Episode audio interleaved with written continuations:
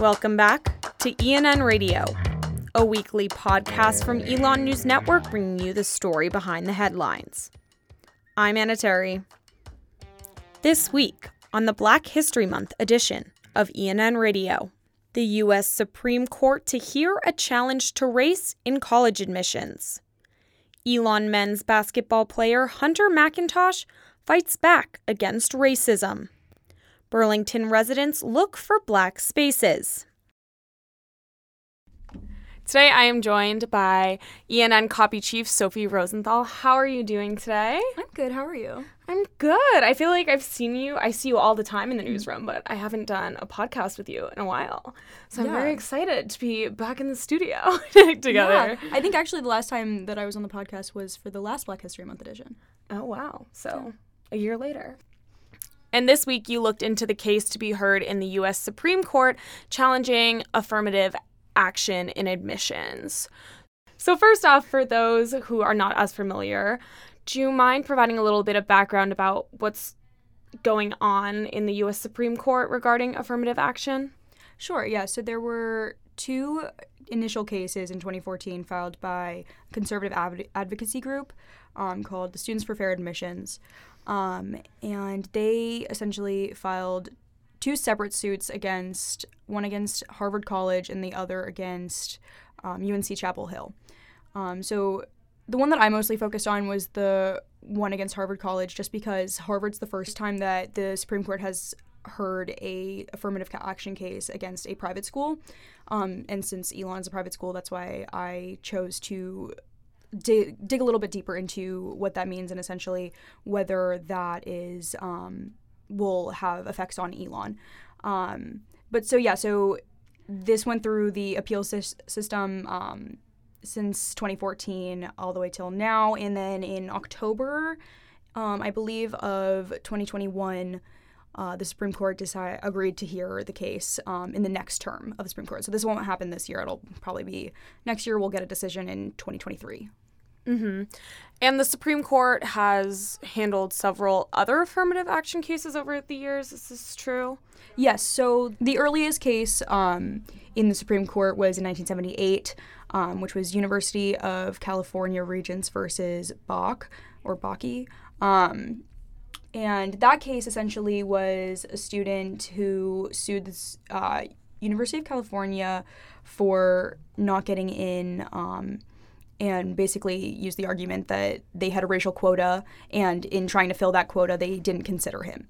Um, and so, in that case, that set the precedent essentially that um, the su- universities cannot have racial quotas. They essentially said um, you can't just you can't just like pick any random person, as um, my source Tiffany Atkins, um, the Elon law professor, said.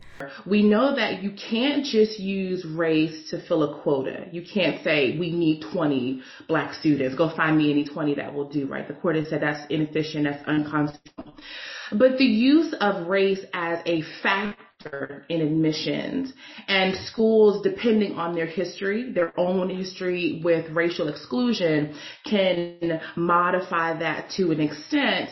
So, um, in Grutter v. Bollinger, which happened in 2003, um, there was essentially the that case established the precedent that um, schools can use race as like a soft factor, soft positive factor, um, and establish sort of this what's um, colloquially known as the like race plus system, which essentially means you can use race as a plus factor um, to like boost an application a little bit, but it can't be like again the reason that um, a student gets into a university. And Grutter versus Bollinger established the Race Plus model, obviously. So right now, the case that's in the the two cases that are going to the U.S. Supreme Court, these are trying to overturn this model.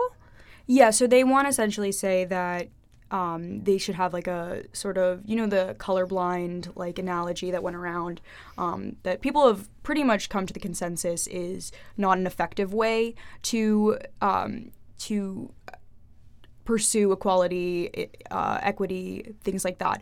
But essentially, this group is saying we need to have this colorblind, race blind um, sort of admissions process in order to prevent things like um, to go back a little bit, essentially at Harvard there was an issue. Their argument is that they were using a sort of plus factor um, model with personality traits. Um, and they were saying essentially when looking at individual applications, um, Asian American students were being given these negative personality factors, and it allowed them to, in SFFA's words, um, sort of create this soft quota so that they could limit the amount of Asian American students that they were allowing into the school. So essentially, uh, their argument is that if you didn't know what the student's race is at all, then you wouldn't be able to. Um, you wouldn't be able to say that they have a negative personality trait based on their race, if that makes sense. And Tiffany Atkins, who teaches race law, said that she personally believes that the race plus admissions model is the best way to conduct race conscious admissions. Can you explain a little bit more about what she said? Okay, yeah. So uh, what Professor Atkins said to me was that essentially, not that she believes that this is the best way to conduct it in overall, just that under this current precedent, um, when schools acknowledge that they have a lack of representation in their own personal history, that the Race Plus model is the best way to conduct these race conscious admissions. So if a school knows that it has a history of excluding black students, other students of color, and so they prioritize inclusion of those groups, I think that that's fair. And the Supreme Court tells us that you can do that. The question that we initially went into this research um, looking at was since Harvard is a private school, um, what does it like? Does the Supreme Court even have jurisdiction over them? Mm-hmm. Um, and then going off of that, if it the Supreme Court does, then does the Supreme Court have jurisdiction over Elon? You know, um, as another private school. And so basically, what we what I learned is that yes, the Supreme Court has jurisdiction over Harvard, but it always has, and to an extension of that is that it, it's always had jurisdiction over Elon as well. And so that basically goes back to um, the Civil Rights Act of 1964. And Title VI of that act is um, prohibiting uh, discrimination in an educational context. Um, and so essentially, any pro- uh, institution that receives federal funding is subject to that act. What the Civil Rights Act of 64 said is that we're no longer leaving it to the states to decide which rules they follow and which they don't, how they treat people based on race, gender, and other identifying demographics or other identifying characteristics. And since Elon receives federal federal funding, since Harvard receives federal funding, they would be set, subject to uh, a case in the Supreme Court. Mm-hmm. And you talked to Kennedy Boston, who is a black student here at Elon University. What was her perception on the race plus system? She had um sort of a internal battle with it, sort of she doesn't think that the race plus system itself is re- a good way to represent students just because she sort of was asking the question of who is the person who is deciding deciding why um, or deciding what value race gets like who gets to decide whether it counts as this much or that much or whatever right um, to her, she said that um, affirmative action in general had good intentions, and she really she thinks that without it, you know, like we wouldn't have the same admissions process that we have today. But um, going into sort of looking at how it's been used and looking at the way that it's being it's it's so contentious um, in America right now. Um, she sort of was saying, I think there needs to be an update. Mm-hmm. And as Boston was applying to colleges, did she have any concerns about how her race would affect how her application was perceived by admissions offices? Yeah, so she applied to a couple of uh, predominantly white institutions like Elon, um, and she was saying when she was applying to those schools, um, she sort of had this like internal like it was always just there for her that she knew that was going to be a part of her application. You know, um, she said that she did both. Um, she did an interview both at Elon and at uh, Wake Forest, and she said in both of those cases she was like, "I'm there. I'm going. I'm going to be right in front of them. They can see me. You know, they can see that I'm black." So, um, I think in those cases, essentially, she was saying there's always going to be an implicit bias. There's always going to be a um, a shift in how people view her because of those because of that part of her identity. Mm-hmm. And you also talked to Greg Zaiser, Vice President of Enrollment, and Kimberly Romero, the Assistant Director of Admissions for Diversity and Access. How did they explain how race plays into their admissions decisions at Elon? Yeah, so what they told me essentially is that um, race is a factor that they use at Elon, but also that it's not they're they're not hiding it essentially. Um, so their argument, or not really argument, but their um, to them they have been pretty open and vocal about their initiatives um, to increase diversity on Elon's campus. Zaiser and Romero wrote to Elon News Network, quote, Per our university values and the Boldly Elon strategic plan, we seek to build a class of students from different backgrounds, perspectives, and areas of the world. End quote. So I asked them essentially what do they think like Elon would be how would Elon react if the, if Elon was in a, t- a situation like Harvard? And they essentially responded that Elon wouldn't be in a situation like Harvard because the reason that Elon that Harvard is facing these issues is because of their high uh, highly competitive nature. Um, so because they're so selective, they can't be inclusive. Whereas at Elon, since we have so, so much higher of an acceptance rate and they're looking to accept people rather than looking to reject people, um, it wouldn't they wouldn't have such an issue. And you talked to Atkins about the last time affirmative action in admissions was talked about in the Supreme Court, which was Fisher v. University of Texas in 2016. This case was meant to set a precedent for many oncoming years regarding race conscious admissions, yet, less than a decade later, two different cases regarding the same issues are to be challenged by the Supreme Court. What is the reasoning for this?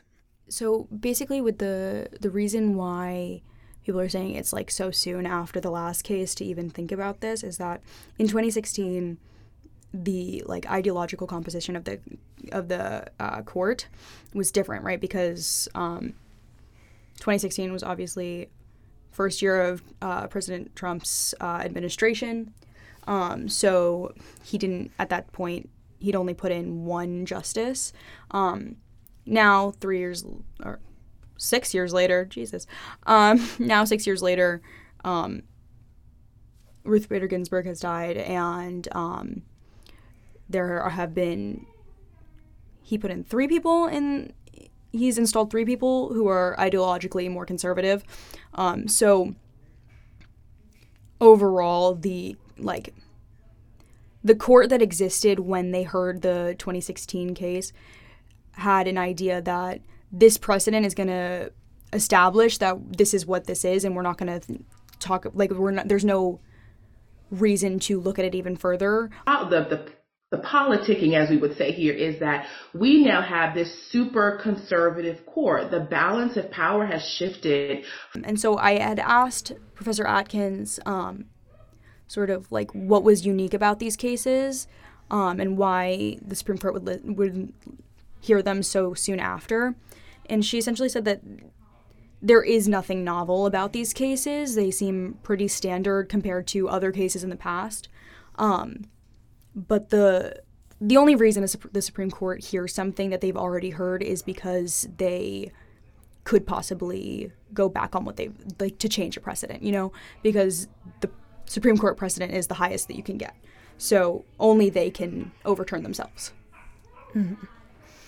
And those are all the questions I have for you. Thank you so much for your time today. Of course, anytime.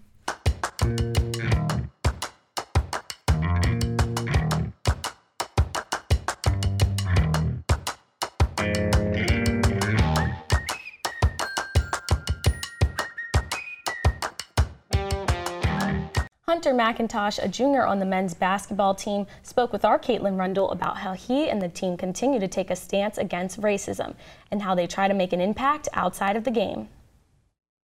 Over my last four years here, I've seen policies and changes to the curriculum take place to improve the culture on campus in general. But obviously, as a white person, I don't really see those impacts on campus. Have you, over your past three years, seen these policies, seen these changes impact the culture on campus in any way, shape, or form? I would say, at least kind of policy wise, um, especially, you know, obviously last summer, there was a lot of, you know, events that, um, you know, within America, you know, kind of opened some eyes. So um, I felt like, um, personally, kind of Elon's response to it, um, I felt like they, they kind of got ahead of it. I mean, day to day, I would say maybe not as much as has changed per se, but um, I, do feel like, at least at Elon, like I feel comfortable, you know, being able to, you know, express, you know, my feelings, my thoughts. Is there anything that you would like to see change specifically at Elon? I feel like, you know, there's, you know, tons of different groups, tons of different, uh, you know, communities, you know, whether fraternities, sororities, or, you know, kind of on campus, you know, groups or clubs.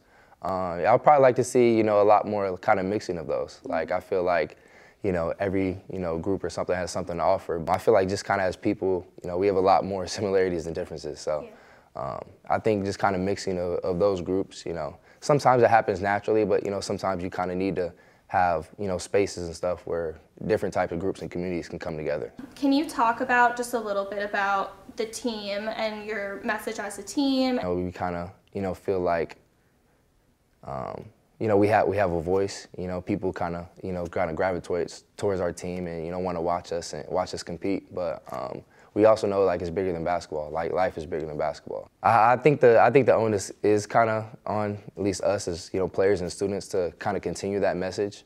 I, I, think the kind of responsibility kind of weighs on us a little little more, but um, I kind of don't see it as a problem. Like I think that you know you know, we are the ones who are, you know, kind of pushing the narrative forward. And I, I kind of feel like it's important that the ball should be in our court.